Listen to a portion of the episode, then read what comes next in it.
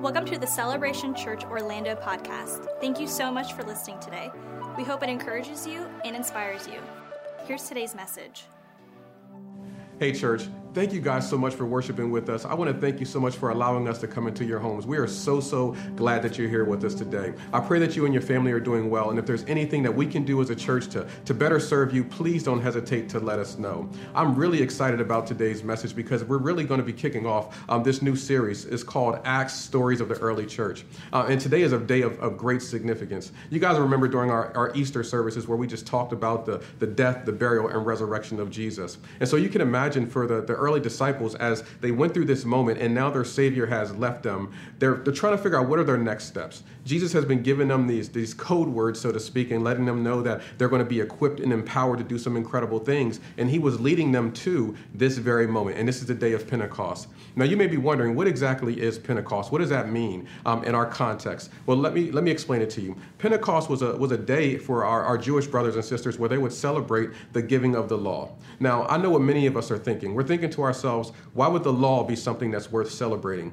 For most of us, when we think about the law, we think about, isn't that the thing that Jesus came to do away with? Isn't that the thing that when he died and, and as he was interacting with the Pharisees, that it was saying that he was doing away with the law? So wh- why would God create an entire celebratory moment, a feast, that was connected to so many of these things exclusively for the purpose of the law. Well, well let me give us some context so we can understand the significance of it. You have to understand that for the children of Israel, um, they were in bondage in Egypt for over 400 years.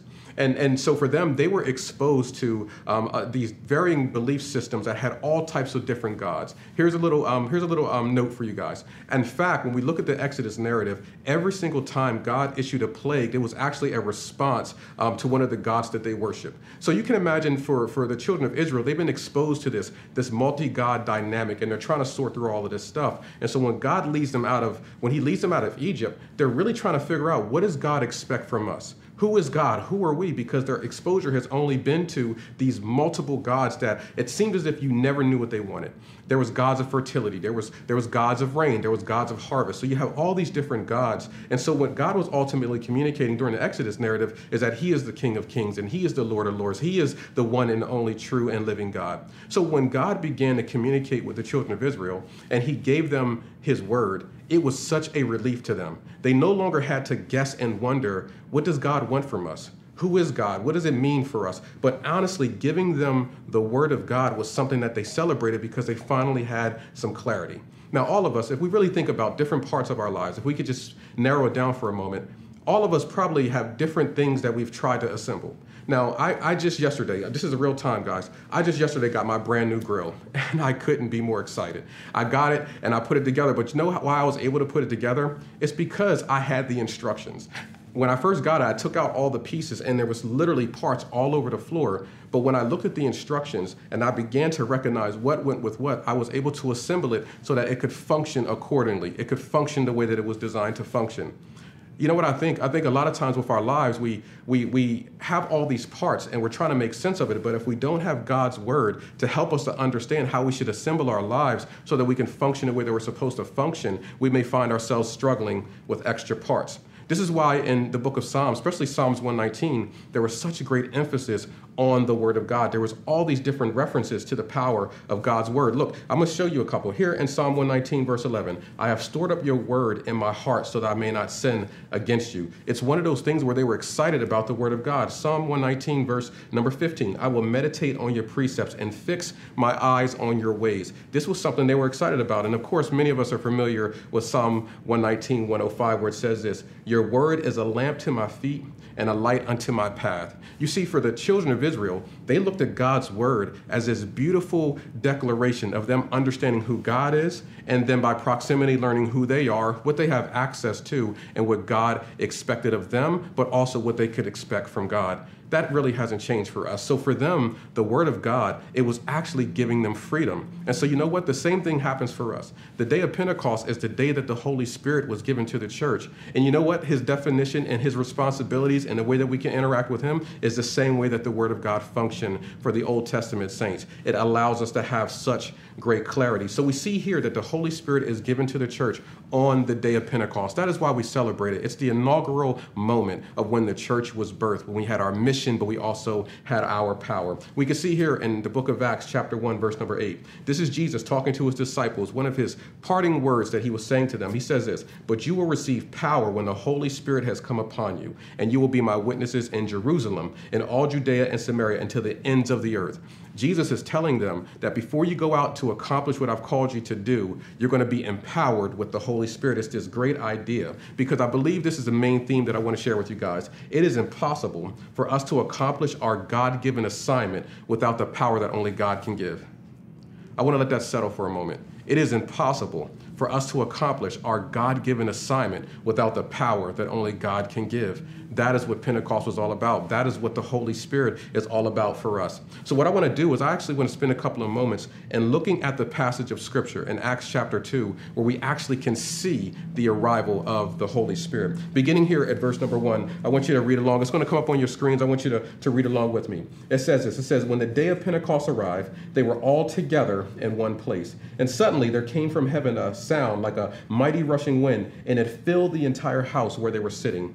And divided tongues of fire appeared to them and rested on each one of them. And they were all filled with the Holy Spirit and began to speak in other tongues as the gift had given them utterance.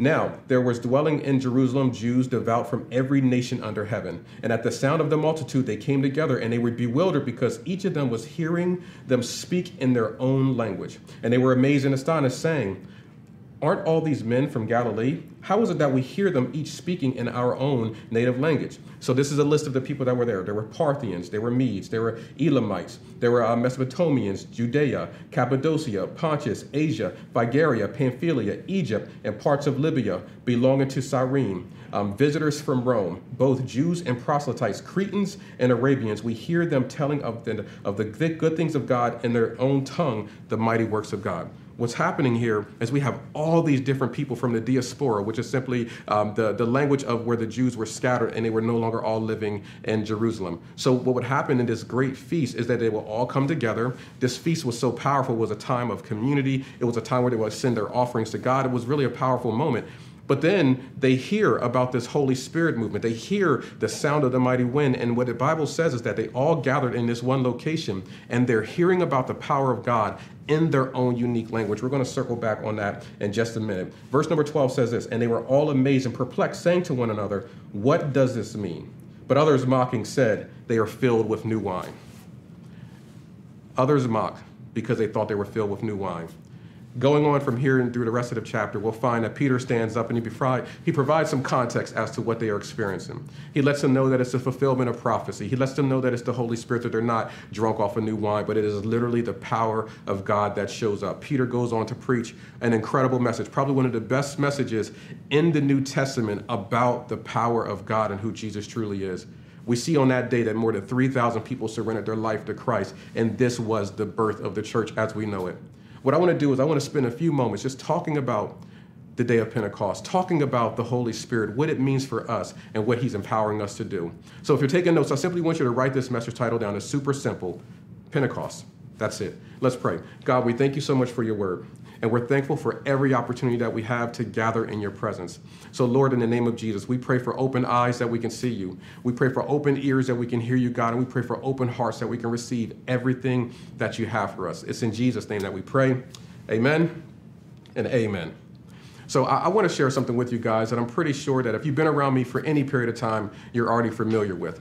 I'm a person that that loves um, whenever I can automate anything in my life. I love to simplify complicated tasks. Anything that I can get my hands on that will make things a little bit more simple, I'm, I'm all about it. So I'm an early adopter when it comes to pretty much any technology that there is. Whenever any new phone comes out, I'm typically the first one to hop on it. That's just the way I'm wired. If there's a new technology, I want it at my fingertips because I believe it can make things a little bit easier. And so I've, I've learned to, to navigate and have these things in my home that allows me to simplify certain aspects of my life. I have a I have it all in the palm of my hand. I have the ability to to control the temperature in my home. I can open up the door. I can let down a garage. All these technologies are wonderful and they're they're incredibly convenient. But then I found out recently that they actually had this technology through an app and through interfacing with my vehicle that my car actually could now be operated through my phone. Man, that was a game changer for me. Now I have the ability that I can lock, unlock, check the gas um, levels on my car. There's so much that I can learn when I sync my car up um, with my app on my phone. So to me, it was a game changer. So when I would go to different places, I would I would leave the keys in the car. I would lock it with my phone. It was the best thing ever. But I, I remember this one incident where um, I, I, go to a grocery store. It was getting a little bit late. The grocery store was about to close, um, but I had to run in and get some things because I was preparing to to a meal for the next day. Again, you guys know I'm serious about my grill game. You know how that goes. So I wanted to go and get some ingredients so I could let my food marinate um, overnight. And so while I was letting it marinate, I, I, go into the store and I, I pick up the ingredients that I need. And then when I come back out to my car, you'll never guess it. My phone battery died. Now, you may be saying, okay, that's a common thing that happens all the time, Keith, but no, I don't think you connected the dots. My phone battery died, which now means I don't have access to my phone, which now means I don't have access to the app, which now means I don't have access to my car. So I'm literally standing outside of my car. My keys are on the inside of the car. I don't have access because I depended on this technology. You know, the, the slang or the t- statement that they use for this technology is smart. Smart home, smart car, all these smart features. And here's what I learned a very valuable lesson. I was relying on my smarts, even though I actually had what I needed, but I locked it on the inside. Now, if you guys are tracking with me, let me give you some connection here. I believe that many of us, we find ourselves standing on the outside of our purpose, on the outside of our destiny, maybe even locked, locked out of our calling. But could it be that we found ourselves relying on our smarts instead of being dependent on the Spirit? See what I did there? I believe that this is what happens a lot of times with us as believers. We end up locking the Holy Spirit out of areas of our lives and we end up relying on our own strength but at some point, our own strength will fail. At some point, our own capability and skills will fall short, and we can find ourselves having to walk unnecessarily, having to be exposed to things unnecessarily, being vulnerable unnecessarily because we decided to lock up the very source that we needed that could give us access. This is why I believe for the early church, it was so important that before they took a single step, that they had to be empowered by the Holy Spirit. This is why Jesus spent so much time talking to them and encouraging them, but telling them, don't you leave until you get the Holy Spirit. Imagine if we lived our lives in such a way where we didn't make movements unless we knew the Holy Spirit was with us. I even love how in the Exodus narrative, when there's moments when, when God leads the children of Israel and they're close to the promised land, and God says, Well, you can go on in, but I'm not going with you. And Moses makes this bold statement If you're not coming with me, then we're not going to go. They were right there. God had given them permission to move forward, but He said, But if you continue to move forward, I'm not going to move with you. And they paused and they waited. I think that's the way that we should orient our lives and recognize in these moments when I'm not going to move a single step if the Holy Spirit isn't with me. So when we look at this passage of scripture here in the book of Acts, chapter 2, there's a couple of things I want to highlight that I think can be some encouragement for us. The first thing that we see is that it says here is that when the day of Pentecost arrived, they were all together in one place. Let's, let's pause and talk about that for a moment. They were all together in one place. Now you have to understand that for the disciples, they come from different backgrounds. They've been, they've been mentored and discipled by Jesus for, for three and a half years now. But now they were all in this one space together. And here's what we know about the disciples they had all types of different belief systems. We had some who were uh, Pharisees, we had some who were fishermen, we had some who were tax collectors, we had one who was a zealot. Here's what all these statements mean that means that these are people who are diametrically opposed to one another in the social context. But somehow, inside of the kingdom of God, somehow, when they're united around the things of God, that they were strengthened and they were all together. There was a little bit of confusion, but they were all together. They, they didn't know what the next steps were going to be, but they were all together. They were waiting for the Holy Spirit and didn't even know in what form it was going to come, but they were all together. Let me encourage us right now. Church, we are in this all together. We are in this all together. As people who are made in the image of God, I want us to be encouraged in knowing that we are all together. If we could begin to orient our lives and begin to function with recognition that we may have different backgrounds, we, have maybe, we may even have different passions, but at the end of the day, when we orient our lives around the things of God, we are all in this together. I'm talking about the power of agreement. That's what's happening here. Jesus says it this way if any two touch and agree on any one thing, I will do it. Imagine if the people of God began to touch and agree what God would do with it. Imagine if we began to be a group of people that would honestly pause and reflect and say that we truly believe that racism is wrong, that no matter what your background is, no matter where you vote politically, but we can all agree that certain things are wrong. I believe believe that will usher in the presence of God. We are all in this together. Listen to me, church. There's a lot of things that are happening in this world, and we're part of a world that is so broken, and it wants to keep us divided with our differences, our different perspectives, and our different ethnicities, and our different everything. But listen to me, if we can begin to orient our lives around the things of God and say that we are all in this together, I believe that is when we're going to see a move of God. I believe that is when we're going to see the power of God showed up. That is when we're going to see a revival takes place. Understand this, church. We're all in this together. But we live in a world that wants to try to accentuate our differences. But if the people of God could just recognize that we're all in this together, I believe that agreement ushers in the presence of God. That's what we see here. And so, as they're all together, a little concerned, a little nervous, not knowing what to expect, the Bible says that the Holy Spirit shows up that the Spirit of God shows up, and it's a powerful moment that takes place. It says here in Acts chapter 2, verses 2 and 3, it says, And suddenly there came from heaven a sound like a mighty rushing wind, and it filled the entire house, and they were filled where they were sitting.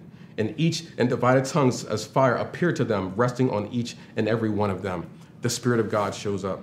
Now, here's the thing I want to help us to understand that the Holy Spirit is not a New Testament concept. It's not a New Testament idea. It's not something that has just been birthed after Jesus has died and then ascended into heaven. No, we can look in Scripture and see that the Holy Spirit has been present the entire time. Let me, let me first give us some context. The Holy Spirit is a person. He is an aspect of the Godhead. He is an expression of the very nature of God. So we see this in Scripture, that we see these moments where the Spirit of God is very present. It's not a New Testament idea. We can even look in Genesis chapter 1. The Bible says, In the beginning, God created the heavens and the earth. The earth was without form and void. Darkness was upon the face of the deep, and the Spirit of God hovered that Spirit of God that was hovering in the beginning when God was doing creation is the same Spirit of God that was hovering over the disciples right here. It's the same God that's even hovering over your situation right now. The Spirit of God was present. The Holy Spirit is the very presence of God. We even see in instances in Scripture when we look in the book of Judges and we hear about Gideon and it talks about how the Spirit of God would come upon him and he was able to successfully defeat his enemies. We would even see that the Spirit of God would come upon Samson and the Bible says that he would shake himself and the Spirit of God would come upon him and he would be able to defeat the Philistines. We see these moments in Scripture where the Spirit of God would show up and allow the people to perform these supernatural tasks that they probably couldn't do in their own strength. But now there's a little bit of a shift here because no longer was the Spirit of God just going to be upon people, He was going to actually begin to dwell inside of them. That is the that is the big shift. That is why we celebrate Pentecost because no longer is God with me, but now God is dwelling on the inside of me. And this is something that is incredibly powerful. It's no longer going to be a temporary thing, but it's going to be a permanent residence. We can see this in John chapter 14 verses 16 and 17. And when the Spirit shows up, there's a couple of symbols that helped us to recognize that the Spirit of God was there. There's a couple of things that happened. We can see in this passage of Scripture where it says that the Spirit of God showed up and he came down like a mighty rushing wind from heaven. It was the sound of this wind that came down from heaven. Now, I, I want to pause and talk about this for a second because as it talks about the wind of God, all of us, especially those of us who live in Florida, we know how wind is. You can hear the wind. We can, we can see the wind. We can see how things are shifting, specifically during storms. We can even feel the wind. But as it describes the presence of the Holy Spirit, it doesn't focus on any of that. All it says is that the Spirit of God could be heard. There was a wind that showed up. I wonder why God made sure that we didn't focus on the fact that they could feel it. It doesn't even say that they could feel it. I wonder if it's I wonder if it's because God wanted to make sure that our, our faith wasn't so wrapped into feelings in a way that we identify the Holy Spirit. I think too often we're looking for a feeling for the Holy Spirit. We're looking for something that can give us uh, a little bit of a feeling. But the Bible says they didn't feel it, but they did hear it. Listen to me, friend. The Holy Spirit did not come to give you goosebumps, He came to give you power. The Holy Spirit did not come to give you chills, He came to fire you up. The Holy Spirit didn't come to make you feel good, He has called you to make a difference in the world. This is why the Holy Spirit came. And I believe that when we reduce the Holy Spirit down to just our feelings, we end up missing out on opportunities that God is leading us into just because we don't feel like it. I assure you that when Jesus was in the Garden of Gethsemane, he didn't feel like dying, but the presence of God was surely with him. I believe that there's some of us right now, we can think about how we don't feel like being where we are, but it doesn't mean that that's not the place that God has assigned you and equipped you to be. We don't want to reduce the Holy Spirit down to just our feelings, looking for moments that can help us to chase after that feeling when we know that the power of God is dwelling with us and He is very, very present. See, the very concept of the wind showing up, that's literally like the breath of God. It's literally his presence. It's the same wind that, that showed up and breathed on Adam and he became a living soul. It's the, it's the same wind that Ezekiel talks about when it says, prophesy to the winds, and it became an exceeding great army. It's the same wind that the Bible talks about when God exhaled and parted the Red Sea. It's the same wind that Jesus blew on his disciples and told them to receive the Holy Spirit. That when we say yes to God, that is the same wind that comes alive on the inside of us. But here's another thing that we see that shows up um, for the people of God as they begin to recognize the power of His Spirit it also symbolizes and says that there was also fire present. So we have wind, and now we also have fire. Wind and, and fire. If we had a little bit of earth, man, we can make a little joke about earth, wind, and fire, but we'll move on from that. That might be a little bit too, um, that might be a little bit too old for this young demographic. Earth, wind, fire, or we can make an avatar reference. You know what I'm talking about, Danny. Um, but let's let's be serious for a moment. There's these moments where these elements are being used to express an aspect of the nature of God. But watch this: fire purifies, right? That's what fire has historically been used for. And you know that God takes on the form of fire. It says that our God is a consuming fire. We see that the writer of Hebrews tells us about that. It even says that when God appeared before Moses, that he appeared in the burning bush, Exodus chapter 3, in the form of fire. So when God shows up, it should fire us up. That when God shows up, it actually purifies us. That when God shows up, it allows us to be activated and engaging his presence in a way that never allows us to be the same we see this moment where the Holy Spirit is present and there's wind and there's fire. But when you put those two together, what that does is it allows it to spread. I believe that God is symbolically showing us that when you allow Him to breathe on your situation and you allow it to ignite a passion on the inside of you, this is how our faith becomes contagious. This is how the gospel spreads. This is how we're able to make such a significant difference. This is how God showed up with the early church and what I believe what it means for us. So now that the Spirit of God is there, there's wind and there's this fire and there's this ignite that takes place. The Bible tells us that they were baptized in the Spirit of God. Acts chapter 1, verse number 5 says this that, that Jesus is talking to his disciples. He says, For John baptized with water, but you will be baptized with the Holy Spirit not many days from now. This is the word of Jesus, telling his disciples that the Holy Spirit is going to show up and baptize you. Here's, I, I like this statement here. It says this that baptism is a divine act. It's been promised by John the Baptist and by Jesus. The Holy Spirit initiates the Christians into realizing that they have union and communion with Christ, and therefore they're equipped and enabled for sanctity and for sacrifice. I know that that's a whole lot to say, so I'm to say it one more time so we can kind of really grab a hold of these words. That the, that the baptism of the Spirit, it's a divine act, and it was promised by John the Baptist and by Jesus the Holy Spirit initiates Christians into the realization that they have union and communion with Christ, thus equipping them and enabling them for sanctity and for service. The Holy Spirit shows up and it purifies us. It is how we become a new creation. This is so powerful. So the Bible talks about how we are made new into the things of God. That word baptism, it literally means to be submerged or identified with. That's the implications of it. That when we, as believers of Christ, the moment that we confess our faith, the moment that we repent, the moment that we surrender our lives to Christ, that there's something on the inside of us that comes alive. I love the way that Paul puts it. He says that we are sealed with the Holy Spirit. Ephesians chapter 1, verse number 13, it says it this way In him, speaking of Jesus, you also, when you heard the word of truth, the gospel of your salvation, and believed in him, were sealed with the promise of the Holy Spirit. It says that when we place our faith in Christ, that this baptism, that this, this moment of being submerged, this idea of us being connected to Christ comes alive on the inside of us. That's how when we talk about when someone comes home, that they're now brothers and sisters in Christ. It's not obviously through our bloodline, but it's because of our connection in the spirit. We all have that same spirit on the inside of us. Here's a couple of things that I want us to see because it's important for us to know that you indeed have the Holy Spirit if you've called Jesus your Lord and Savior. Our belief is that the moment that you confess Christ, that all sinners are now converted into brothers and sisters in Christ. You are now a son of the Lord, and now you have the Holy Spirit dwelling on the inside of you. Here's a couple of things that I want us to see. The baptism of the Holy Spirit, it was promised. I'm going to give you a couple of scriptures to write down that you can go and look at later. It's in John chapter 1, verse 33. Acts chapter 1, verses 4 and 5, John chapter 7, verse 38 and 39. In fact, I want to I want to read that to us because I think it has a very uh, powerful implication. Here's what it says. This is Jesus talking to his disciples. Whoever believes in me, as the scriptures has said, out of his heart will flow rivers of living water. 39 is really important here. Now he said this about the Spirit, whom those who believe in him were to receive. This is Jesus saying that if you can believe in me, that the Holy Spirit is something that is promised to you. It's for all believers. Acts 2 38 um, and 39, Acts 2 uh, 16 and 18, the book of Joel 2 28 through 29, Galatians 3 2 through 5. These are, these are reference points to let us know that as believers, as followers of Christ, this is indeed what you have access to. You have been submerged, you've been identified with, you've been connected to Christ. But that's not the end of it, because what the Bible tells us on the day of Pentecost is that there's this powerful moment where they are also filled with the Spirit.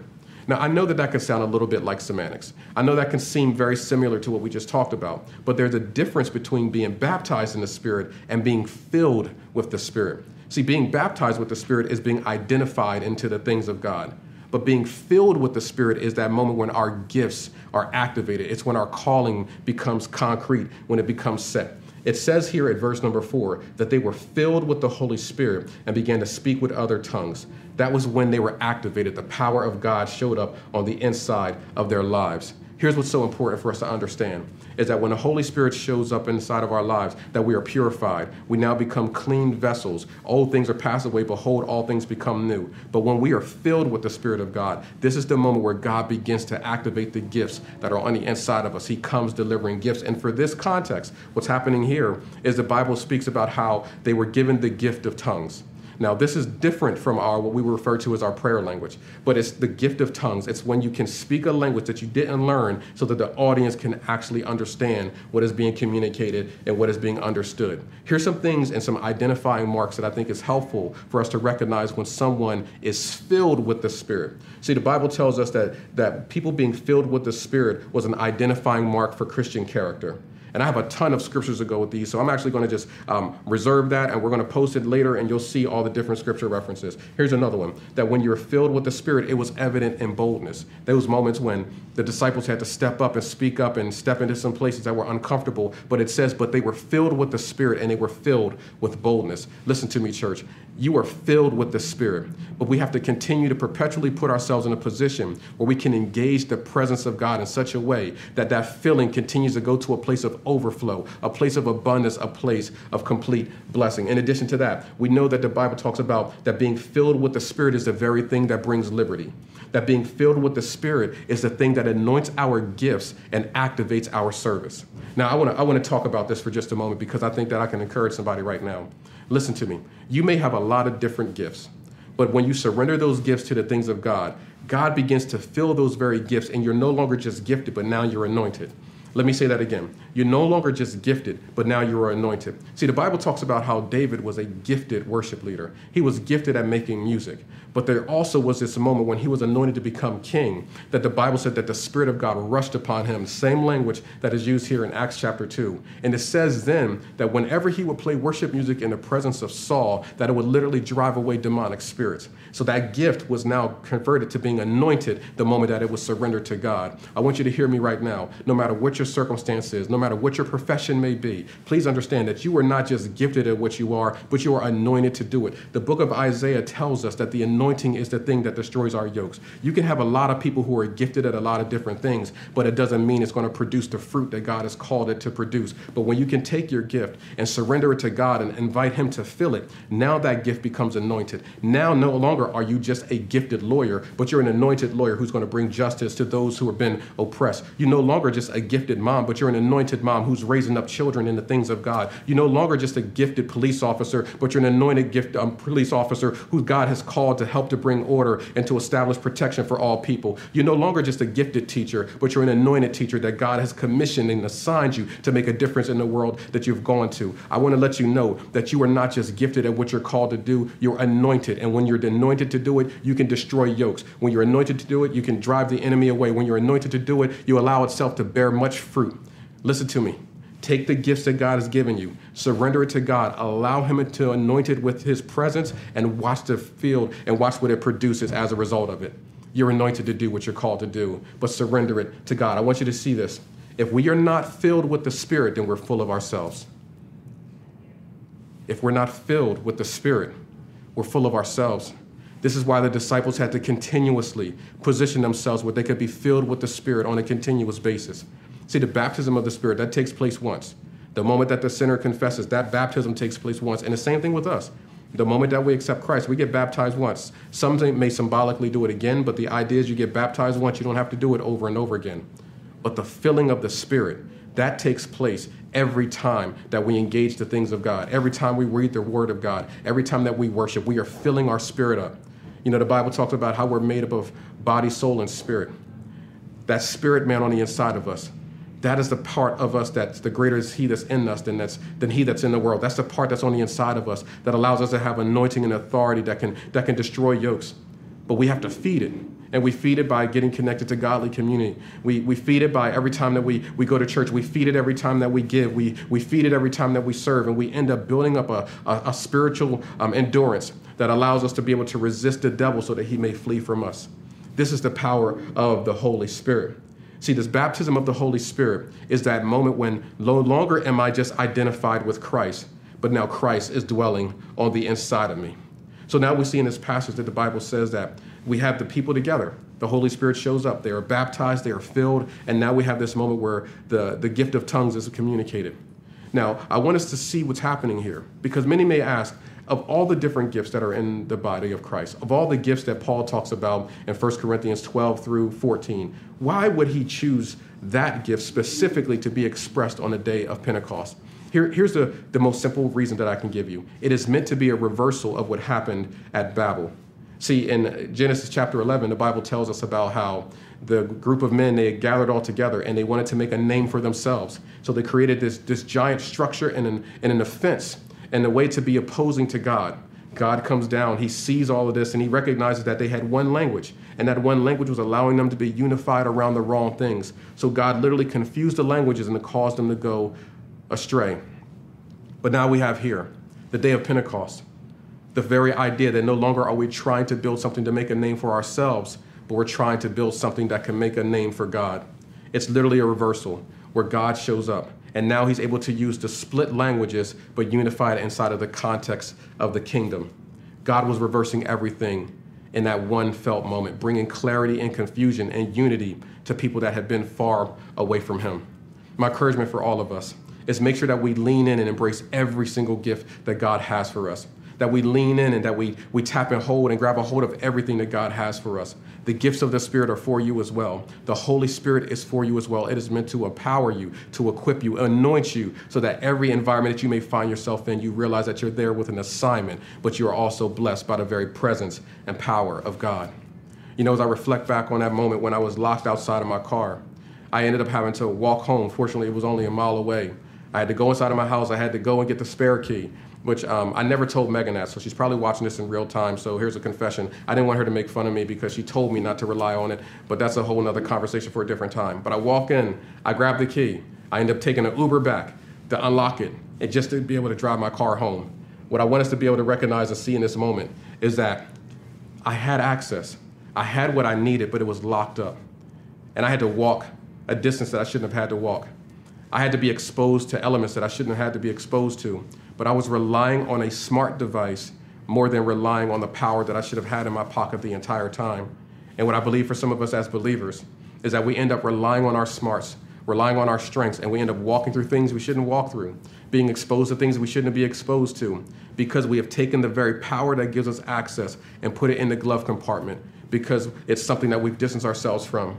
What the day of Pentecost was meant to be was a day where we can experience true freedom, understanding that where the Spirit of the Lord is, there is liberty.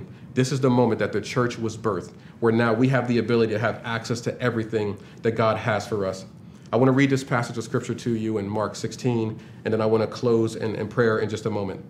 But here's what the Bible says. Starting at verse number 15, it says, And he said to them, Go in all the world and proclaim the gospel to whole creation. Whoever believes, whoever, that's you. Whoever, that's you. Whoever believes and is baptized will be saved, but whoever does not believe will be condemned. But these signs will accompany those who believe in my name. They will cast out demons. They will speak with new tongues. They will pick up serpents by their hands. This is not telling us that we should go and handle deadly snakes. That's not what it's saying. Ultimately, what it's saying is that we're going to be empowered to operate with the true dominion that God had intended us to function with, with Adam and Eve in the beginning. These are the signs that accompany those who believe. If you're a believer in Christ, let's not allow that power, that anointing, that access, that authority that God has given us to stay locked up and we're relying on our own strengths and our own power. Why don't we let it out, embrace it, recognize that that this power is for me, that this gift is for me, this anointing is for me, so that I can be activated for service and step into places, recognizing that God has given me assignment to make a difference in the place that I am. It will be very difficult for you to fulfill your God given assignment if we don't grab a hold of the power that only God can give. Here's my homework for us embrace the Spirit of God recognizing that it's a gift that Jesus saw, that He loved you so much that He said, I will not leave you as orphans, but I'm going to leave you an expression of myself so that you can have dominion where you go. Allow Him to fill every area of your life. Remember, you're not just gifted at what you do, you're anointed for what you're doing if you surrender it to God. Let your words be a demonstration of God's presence in your life. Do we see the correlation here? That when the Holy Spirit shows up, the first thing that he grabbed a hold of with the disciples was their tongues. That means that if I truly have a surrendered heart, it should be reflected in my mouth. I'm going to move on from that one. No, I'm not. If I truly have a surrendered heart, you should see it in my mouth. You should see it in the way that I type. You should see it in the way that I talk to people. You should see it in the way that I talk about people if you have a heart that is truly surrendered to God and the Holy Spirit is dwelling on the inside of you, it should be reflected in your words. It should be reflected in your attitude. It should be reflected in your behavior. This is what we see that Jesus is enacting here on the day of Pentecost. And here's the last thing don't allow substitutes to take the place of the source. I know we have a lot of smart devices and a lot of things that are very convenient for us, but don't allow that to, to substitute the true source of the very Spirit of God. Jesus thought so much of this that he said, Don't move until you are empowered with my presence, because then you'll be, have the power to move into any environment that I've called you to go into with confidence and with boldness. Church, we love you. And what I want to do now is I want to pray for you in a belief that we're going to grab a hold of everything that God has for us. The Holy Spirit is with us. He brings us liberty. He brings us freedom. He gives us healing. And as we go through the rest of this series, identifying these varying themes that we're going to see throughout the course of the book of Acts, we're going to see the presence of the Holy Spirit and how He led, He guided, He protected, He anointed. He ultimately allowed them to spread the gospel and accomplish exactly what Jesus was commissioning them to do. But here's the beautiful thing the mission's not over. It still lives with me and you, but we will not be able to accomplish it without the power and the presence of God's Spirit. Father, we thank you so much we thank you for the perfect sacrifice of Christ. And we're grateful that you've invited us to be a part of this family, to have a seat at your table. So, Lord, I just pray right now, in the name of Jesus, that we radically accept the power of your presence, that we can embrace your spirit and allowing us to walk in the anointing, the dominion, the authority that you've commissioned us to walk in. So, Father, I pray that we receive your spirit in the name of Jesus. I pray that you activate the gifts on the inside of us, God. As we surrender our hearts, God, we also surrender our mouth. And we're praying, Father, for a supernatural empowerment of every environment that you send us in, God, where we recognize we're not just gifted, but we're also anointed. In the name of Jesus, amen. Man, we're so thankful for that Pentecost Sunday message from Pastor Keith. And one of the things that he talked about was living a life of surrender to God. And so, for some of you, maybe today you need to make a decision to actually surrender your life to Christ for the first time or for the first time in a long time. And we want to give you the opportunity to do that today. Yes, we believe, like it says in Romans 10, that if you confess with your mouth that Jesus Christ is Lord and you believe in your heart that God raised him from the dead, you will be saved. So we want to give you that opportunity today. Yeah, so if you want to recommit or commit your life to Christ, then just repeat this simple prayer after us. Dear God, dear God, thank you for your son Jesus. Thank you for your son Jesus. I believe, I believe that he died on the cross. He died on the cross. And he rose again. And he rose again. Jesus Christ. Jesus Christ. Be the Lord of my life. Be the Lord of my life. Thank you. Thank you. For saving me. For saving me. In Jesus' name. In Jesus' name. Amen. Amen. Well, church, hey, listen, if you just made that decision, that's the best decision that you have ever made and will ever make in your entire life. So we just ask that you would text the word decide to the number 25101 so we can walk with you on this journey. And right now, we're going to take a moment to really take communion together. And, and I want to take a moment and just explain this for a second. So here's the thing the early church, every time that they would meet, they would take communion together. Number one, to remember what Jesus Christ had done on the cross, to make sure that he stayed the center. But then number two, Here's another reason they did it so that they were in unity together. And if there's ever a time in our life where we need unity, it is now. And so I'm going to ask that you stop whatever you're doing, you go and get your communion elements, and we're going to take communion together and believe that as we do this as a unified church, remembering what Jesus Christ has done, that He's going to work miracles through it. I believe that that can happen right now. And so let's take communion together. And so on the night that Jesus was betrayed, He took the bread and He broke it and He said, This is my body that was broken for you. Take now and eat in remembrance of me. So let's eat the bread together.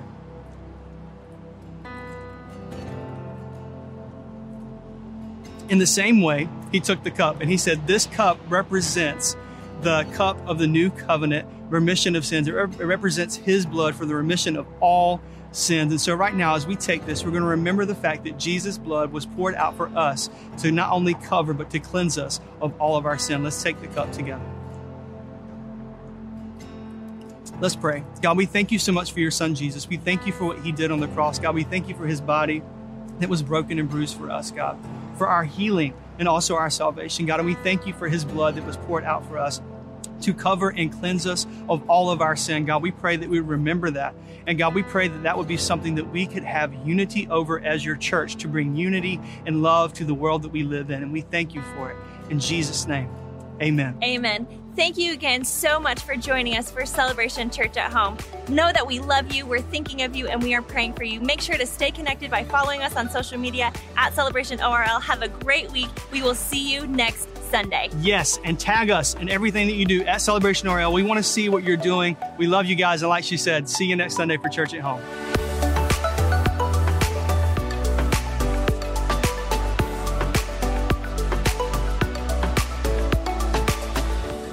Thanks again for listening. We hope you enjoyed today's message.